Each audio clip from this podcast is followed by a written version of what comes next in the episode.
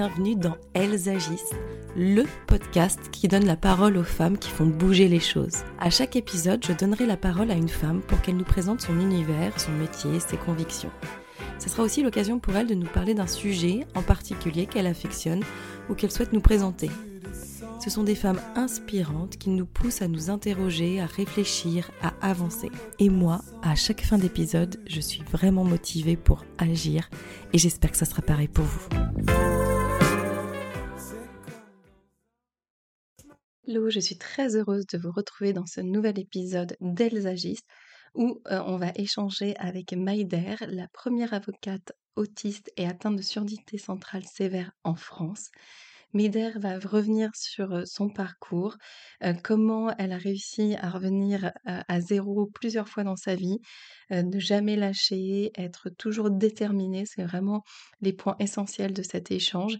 Elle nous parle aussi de son cabinet, sa, société de conseil, où elle accompagne vraiment d'autres personnes, d'autres cabinets, d'autres entreprises sur la voie du RSE, et aussi autour des notions de handicap et d'inclusion mais aussi Maïder est sophrologue et donc elle nous parle de cette discipline, comment elle l'exerce, notamment auprès de missions locales, de jeunes, mais aussi pour ses clients.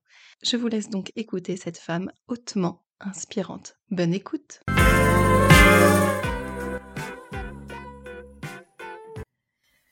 Bonjour Maïder.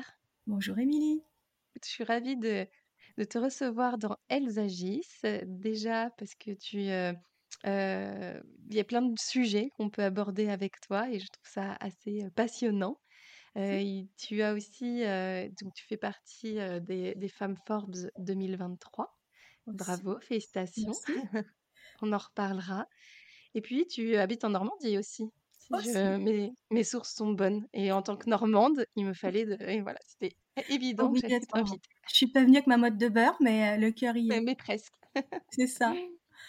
Bon, Maider, pour les personnes qui ne te connaissent pas et qui écoutent l'épisode, est-ce que tu peux te présenter de la manière dont tu souhaites, personnellement et professionnellement, qui es-tu?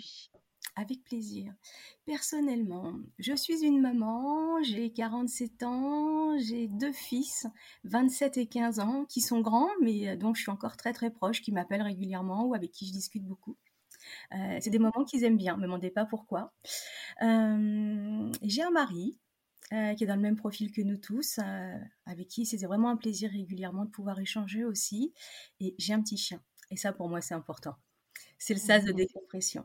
Professionnellement, alors j'ai beaucoup de choses. À l'origine, je suis avocate de formation. je me suis arrêtée pour cause de maladie. J'ai eu 5 ans d'invalidité. Et je me suis formée à la démocratie en santé, à l'éducation thérapeutique du patient en fac de médecine et, à la sophrologie auprès de la Fédération française des écoles de sophro. Et donc j'ai eu la joie de reprendre mon activité d'avocat, mais en étant sophrologue aussi en exercice. Donc mmh aujourd'hui, j'ai cette activité qui me permet d'accompagner mes clients ou les entreprises et de l'enseigner aussi à mes futurs confrères. Ok. Comment la sophrologie est arrivée euh, dans ta vie? Alors la sophrologie est arrivée par un biais complètement détourné. Euh, c'est qu'à l'origine, j'ai une autre activité, mais je ne commercialise pas. Je pratique, je suis maître Reiki depuis plusieurs années. Et je m'en sers auprès notamment d'associations et euh, beaucoup pour les animaux. En fait, ce que je pratiquais naturellement, euh, j'ai découvert que ça s'appelait de la communication animale. pour moi, c'est très compliqué en termes de mots posés dessus, mais naturellement, ça se fait. Et donc, j'accompagne des mmh associations d'animaux, notamment pour des soins ou pour favoriser leur maintien dans les familles. Et de fil en aiguille, je me suis rendu compte qu'effectivement beaucoup de choses pouvaient être apportées, mais peut-être pas que la notion de l'énergétique, parce qu'on n'y est pas tous forcément sensibles. Et la sophrologie me paraissais bien sous cet angle. Et ce qui m'a fait beaucoup rire, c'est que la première fois que j'en ai fait en formation, en fait, en fermant les yeux, j'ai vu l'énergie qui circulait. je dis bon, c'est mmh pas grave, j'accueille, mais ça me permet d'apporter quelque chose d'autre sous un angle, je dirais, j'aime pas le terme, mais c'est ce qui correspond mieux, laïcisé, pour que ça puisse correspondre à chacun et chacun peut y mettre ce qu'il a envie à l'intérieur. Et donc, ça me paraissait bien de pouvoir le faire euh, parce que ça m'a permis, pour moi-même déjà, euh, de m'en servir. Ça m'a permis de m'en servir pour ma famille et ça m'a permis de m'en servir aussi pour mes confrères, par exemple, euh, ou avec mes clients quand je l'enseigne, ou dans ma façon d'être. Je ne vais pas avoir la même posture physique avec mes clients quand je les reçois en rendez-vous ou quand je vais être en plaidoirie. Je ne vais pas avoir la même posture quand je vais leur parler. Je vais utiliser certaines techniques, ils vont pas forcément s'en rendre compte, mais ça va me permettre de mieux les écouter, de mieux les entendre, euh, de mieux recevoir leurs besoins. Et si je reçois mieux leurs besoins, ça me permet de pouvoir chercher à les satisfaire au mieux. Et euh, donc pour moi, voilà comment je suis venue à la sophro et voilà ce que c'est pour moi aujourd'hui. En fait, c'est mmh une pratique complètement différente de mon métier. Et est-ce que tu, ça peut être aussi utile pour tes clients, c'est-à-dire pour se préparer, par exemple, mmh. Lors d'un, quand on doit parler devant un tribunal, voilà, de, d'avoir certaines techniques pour quand même exprimer ce qu'on a envie d'exprimer, au-delà de ce que ça représente et ce que ça représente pour nous aussi, enfin pour une personne, quoi. Complètement. En fait, ça sert mmh. pour les élèves avocats, avec, avec, les mêmes, avec les mêmes astuces, les mêmes notions d'ancrage, de respiration, de commencer à parler sur l'expiration de manière naturelle, que pour des clients, pour eux, quand ils auront à prendre la parole. Oui, m'est déjà arrivé, je propose pas de la sophro quand on vient me voir. On vient me voir en tant qu'avocat, je suis avocat. Mais il m'est arrivé d'avoir des clients qui ont eu euh, des gros coups durs. Une personne à qui on a annoncé, chef d'entreprise, pendant l'entretien, par téléphone, que sa maman était en train de décéder. Donc en fait, on lui demande s'il a déjà les vêtements, le carnet de santé, le nom des pompes funèbres. C'est rude. Euh, la sophro a, pu aider à ce moment-là. Euh, mmh. J'ai d'autres clients qui, lors d'entretiens professionnels, en tant qu'avocat, ont fait des malaises par le stress euh, des situations à porter sur les épaules. Donc en attendant que les secours arrivent, ça m'a permis d'aider la personne euh, à ne pas s'enfoncer dans une crise de tétanie ou de stress ou, d'angoisse plus profonde. Euh, oui, ça sert aussi aux clients. Oui, ok. Et, ton métier d'avocate, toi, tu te, comment tu te qualifies en tant qu'avocate? ah, Je me qualifie d'avocate 9.0. Euh, c'est complètement atypique. En fait, je fais du droit des affaires à l'origine. Donc, je m'occupe principalement des entreprises, depuis l'embryon jusqu'à la fin de vie. Ça ne m'empêche pas de m'intéresser et d'être disponible pour les personnes qui en ont besoin en dehors des entreprises. Et euh, il me paraissait normal, de par mon parcours de vie, de les accompagner. C'est-à-dire qu'on peut faire du droit des affaires et faire aussi du bon, gros, méchant, complexe, contentieux des affaires et aller plaider et, avoir mis en amont toutes les techniques juridiques en droit des affaires en place. Mais on peut aussi accompagner les entreprises dans une interprofessionnalité. C'est-à-dire qu'on peut leur apporter, par exemple, des apports en droit du handicap ou en droit de l'inclusion. Par exemple, aujourd'hui, je vais être une des seules ou la seule à me positionner sur la question de la santé mentale en entreprise. Parce que tout ça, aujourd'hui, ça fait partie de notre quotidien. Aujourd'hui, il n'y a pas une entreprise qui n'a pas un salarié handicapé, qu'elle le sache ou qu'elle ne le sache pas. Aujourd'hui, il n'y a pas une entreprise qui n'a pas des équipes qui ont besoin d'échanger, qui ont besoin de se poser, qui ont besoin d'avancer sur leurs pratiques. Et tout ça, ça fait partie à l'origine du droit des affaires quand on accompagne une entreprise.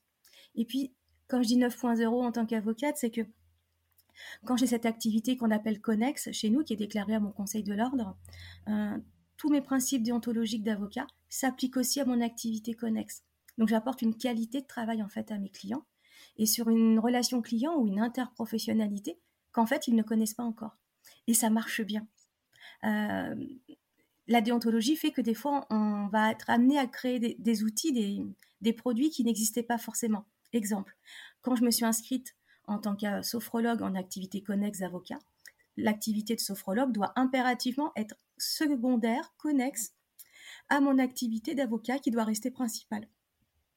À titre d'exemple, je ne peux pas donner une consultation de sophrologie à n'importe qui comme ça parce que je suis sophrologue. Je peux le faire à des clients ou dans la continuité d'une prestation juridique. Et quand, euh, par exemple, un jour, la MSA vient me voir et me propose une prestation auprès d'EHPAD en sophro. Je dis OK, charte euh, de solidarité avec les seniors, avec nos aînés. J'explique et donc je propose. Je donc d'abord, je fais une prestation sur le volet juridique, sur le droit des seniors en EHPAD ou pas en EHPAD, avec ou sans handicap. Et ensuite, je fais de la sophrologie pour le volet pratique de ce que j'explique. Et en fait, ça marche super bien. Je le fais auprès de missions locales aussi. Euh, souvent des jeunes qui ont des besoins pour euh, s'insérer en entreprise. On commence par, euh, sur la version prévention des risques psychosociaux, à faire un volet juridique succinct mais indispensable. C'est quoi un risque psychosocial? Quand est-ce que ça peut arriver? Et ça existe. Beaucoup ne savent pas que ça existe, que ça porte un nom. À qui on s'adresse quand ça arrive? Et qu'est-ce que l'on doit faire? Ou qu'est-ce que l'on peut faire si on souhaite? C'est ça qui est hyper important, l'information de base. Et ensuite, on fait des exercices de sophro pour voir comment, de manière pratique, on peut déjà commencer à les enrayer ou à anticiper. Et bien souvent, ce sont des jeunes dont les familles sont éloignées de la sophro, qui ne connaissent pas, qui ont un peu la crainte de venir. Et ce qui est assez amusant, c'est qu'une fois qu'ils sont venus, on a un taux de conversion à 100%. Ils reviennent tous. Mmh. Donc, c'est que ça apporte quelque chose. Oui, c'est ton meilleur retour, quoi, en fait, d'avoir des retours, justement. c'est super important parce qu'on crée du lien mmh. et on exerce notre droit, mais on l'exerce différemment, en fait. Ça n'empêche pas d'avoir la même compétence, d'avoir la même efficacité, mais de créer, en fait, une interaction qu'on ne serait pas forcément allé chercher avec des personnes. Et du fait de cette création de nouvelles interactions, on crée de nouveaux résultats et on crée de nouvelles actions derrière. Tu parlais tout à l'heure de la santé mentale en mmh. entreprise, que c'était un des sujets sur lesquels tu, travaillais et que tu avais mmh. vraiment envie d'apporter des choses. Justement, qu'est-ce qu'il y a encore à, à, bouger, à apporter dans ce domaine? Qu'est-ce que tu proposes? Tout est à apporter, parce que tout peut être novateur. En fait, il y a ce que l'on connaît aujourd'hui au niveau de la santé mentale en entreprise, qui va aller de la gestion du stress très large. Hein. On passe par la prévention des risques psychosociaux, les troubles musculo-squelettiques, qu'on peut tout savoir, y compris en étant assis derrière son bureau la gestion du, enfin, je disais stress, ça peut être fatigue, sommeil, coordonner sa vie personnelle, sa vie professionnelle, tout simplement s'exprimer sur son quotidien. Ça peut aussi être des séances de supervision comme nous, on est en sophrologie justement. En sophrologie, nous sommes supervisés. Mais en entreprise ou chez les avocats, ça n'existe pas. Et avoir cette notion de groupe où on vient se poser, on pose son armure, parce qu'on est quand même une armure quand on est avocat ou quand on est en entreprise face au reste de l'équipe. On vient, on se pose, on échange sur, sa semaine, sur ses pratiques, sur ce qu'on a fait. Et justement, là, d'avoir une personne qui soit et avocate et sophrologue peut permettre de se dire Ah, attention, là, ce que tu as fait avec ton stagiaire, c'était bien, mais sur l'aspect légal, peut-être que tu pourrais. Donc, il y a un aspect mmh. conseil, mais pas formel comme euh, quand on reçoit une consultation juridique. On est assis sur une chaise tous en cercle et on échange. Puis après, il y a la version sophro qui fait qu'on a été formé où on va pouvoir reformuler d'une certaine manière les propos, on va pouvoir les apporter au reste du groupe, on va pouvoir euh, écouter cette personne sans la juger, avec des propos non jugeants. C'est-à-dire que l'on, en tant que salarié ou en tant qu'avocat, on se permet à ce moment-là de pouvoir échanger et de pouvoir, comme je disais tout à l'heure, poser son armure. Et ça, je pense que c'est des choses qu'il faudrait développer. Euh, même des formations de personnes pouvant intervenir en supervision, en entreprise ou euh, en cabinet, de manière à permettre justement d'innover, de se poser. Je disais en début de, d'épisode qu'effectivement tu fais partie des femmes Forbes 2023. Ça a été une surprise pour toi? Quelque part, oui, parce que pour moi, je suis toute, pour moi, j'ai, beau avoir une expérience professionnelle derrière moi, je suis toute jeune indépendante, nouvelle-née, puisque j'ai tout recommencé il y a deux ans. En fait, quand je me suis arrêtée cinq ans, j'ai tout perdu. Donc j'ai dû fermer mon premier cabinet, j'ai dû tout liquider et me soigner. Et quand j'ai recommencé, en fait, pour être honnête, j'avais 1000 euros par mois au titre de mon invalidité, j'avais rien pour recommencer. Donc j'avais une main devant, une main derrière, et ma bonne volonté avec mon bâton de pèlerin. Et je me suis dit, ok, euh, je vais tout recréer. Et quand j'ai eu besoin de créer, j'ai appelé le barreau euh, entrepreneurial euh, sur le Conseil de l'ordre de Paris pour les avocats et qui m'a dit, ok, la porte est ouverte. Euh, les formations sont en principe pour les avocats en exercice. Euh, vu votre projet et vu le cas de figure, venez. Vous nous dites quand vous avez besoin, la formation qui vous intéresse, et on vous ouvre nos portes. Donc merci, c'est ce qui m'a permis de me motiver, de m'accompagner, et puis j'ai tout repris de zéro. Donc pour moi, en fait, aujourd'hui, je suis encore à zéro. Euh, mon cabinet fonctionne, mais c'est un bébé cabinet. L'agence disruptive, que j'ai mis en place là est aussi une bébé société, une société bébé et toute jeune. Et en fait, il y a encore tout qui est à faire, tout est encore à innover, tout est encore à continuer. Mmh. C'est un super coup de pouce qu'on m'a fait, qu'un super clin d'œil. Mais euh, pour moi, je suis pour le moment tout en bas de l'échelle et tout reste à faire. Qu'est-ce qui a été valorisé alors par, ce, par ce, cette reconnaissance? C'est justement d'avoir, de ne pas avoir lâché, d'être, d'être revenu, de, voilà, d'avoir remonté un cabinet? Pour être sincère, je ne me suis pas présentée comme ça tout à l'heure parce que c'est pas la chose à laquelle je pense en premier, mais il est vrai que je, je suis aussi autiste et j'ai d'autres maladies qui vont avec l'autisme. Ce c'est jamais gratuit, c'est un petit package qui vous est livré par la cigogne à la naissance et dont on ignore parfois l'existence, donc c'est un peu compliqué pour cohabiter. Et j'ai également une surdité centrale assez sévère. Donc c'est le cerveau en fait qui ne décode pas. L'oreille et le nerf auditif fonctionnent, mais le cerveau a un trouble du décodage. Et euh, donc ça fait beaucoup.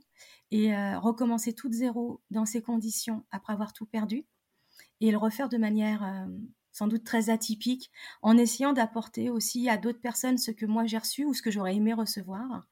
je pense que c'est aussi sans doute le message qui est passé et qu'on a aussi voulu m'envoyer. Et je le prends comme tel. Donc je reprends mon bâton de pèlerin et, comme dirait une certaine Oulematou Baldé qui se reconnaîtra, il est bon de vouloir aller tutoyer le sommet. Tout le mmh monde est en groupe. Et donc, quelle est, ton, quelle est la suite de ton chemin? Qu'est-ce que tu aimerais là comme Ou est-ce que tu as des projets à, nous présenter? Alors, j'aimerais bien continuer à développer l'agence disruptive pour qu'elle se pose, puisque le but est d'y faire intervenir des personnes issues de la neurodiversité, puisqu'elles ont un prisme différent pour appréhender les choses et que ça peut amener des solutions justement novatrices et atypiques en entreprise, puisqu'on recrute toujours les mêmes profils. En gros, des pans entiers de l'économie échappent aux entreprises. C'est dommage.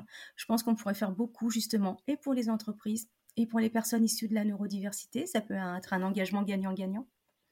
Et surtout, alors actuellement, le projet, c'est de continuer à étoffer. Euh, j'avais un projet d'association qui a été mis en silence du fait de tout ce qui s'est passé cette année, qui était ADN in Business, et d'accompagner des jeunes enfants autistes en entreprise, à haut niveau de fonctionnement avec leur accompagnateur, les mettre en contact avec des professionnels sur des conférences euh, taillées sur mesure ça peut être sympa de se faire rencontrer des mondes qui ne se connaissent pas, justement. Toujours créer cette interaction nouvelle. Là, on ne va pas forcément la chercher. Peut-être euh, un think tank avec des personnes euh, justement neurodiverses, mais différemment.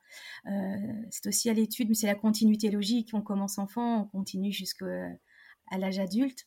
Et tout simplement, l'idéal serait pouvoir de créer un lieu de savoir et d'échange universel, puisque si on considère aujourd'hui que l'ignorance est un pouvoir pour nombre de dirigeants, de personnes d'entreprises de lobbying.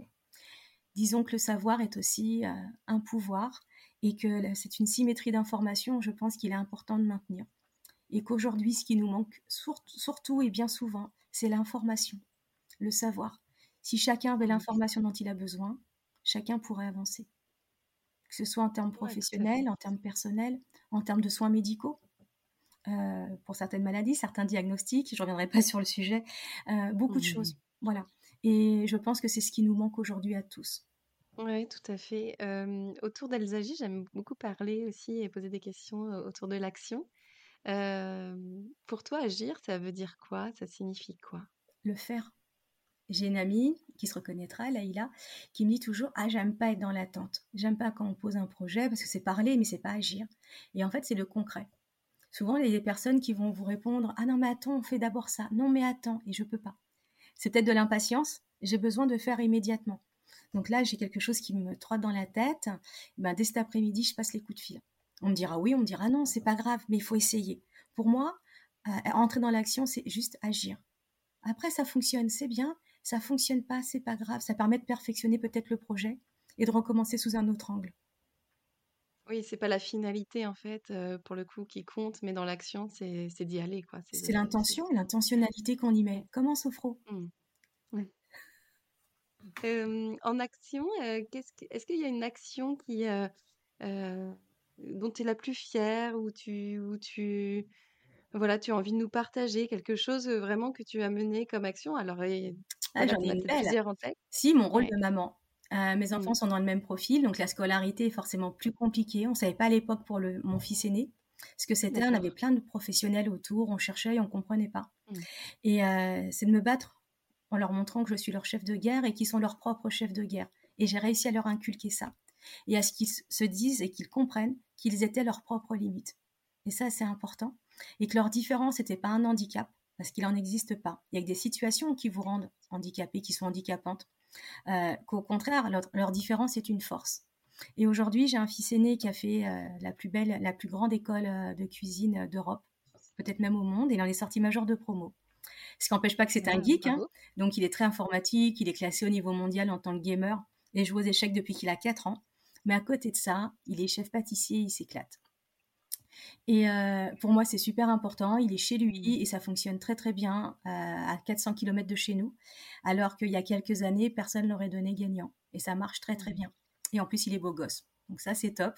Bon, bah, il a tout pour, heu, Et le petit dernier est encore pire que le premier. Il a bien compris la chose mmh. et en gros, on se bat pour lui chaque année, mais c'est pareil, il est toujours dans les projets. L'agence disruptive, il est toujours assis au milieu, il partage avec les amis les projets, les idées. À 13 ans, c'est lui qui proposait de faire les sites internet et de manière relativement pointue, l'air de rien pour son Mmh. âge. Et ça, je suis très très fière parce que c'est, euh, je me suis dit qu'en tant que maman, euh, j'ai pu leur donner toute cette autonomie et la foi qu'ils devaient avoir entre eux, en eux, pardon.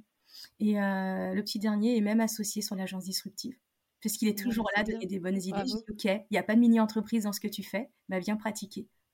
Ouais. Et Ouais, c'est dis, important. Mmh. Donc des fois, je rentre le C'est soir, il y a des discussions qu'on peut avoir avec un associé. Il vient d'avoir 15 ans, euh, il y a 15 jours. Et ben, je discute avec lui Mmh comme avec un associé. Je lui dis, voilà, tu es associé, tu as le droit de savoir. Même si des fois, c'est des choses qui sont dures à entendre de la part de personnes avec qui on travaille, parce que le business n'est pas forcément toujours tendre. Même si c'est plus dur pour nous quand on est autiste, euh, il faut qu'il l'entende.